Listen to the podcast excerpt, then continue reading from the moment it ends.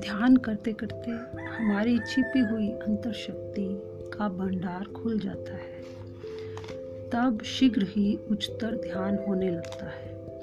हमारा रूप खुल जाता है। हमारे अंदर कैसी कैसी दिव्य ज्योतियाँ हैं, इसका ज्ञान होता है।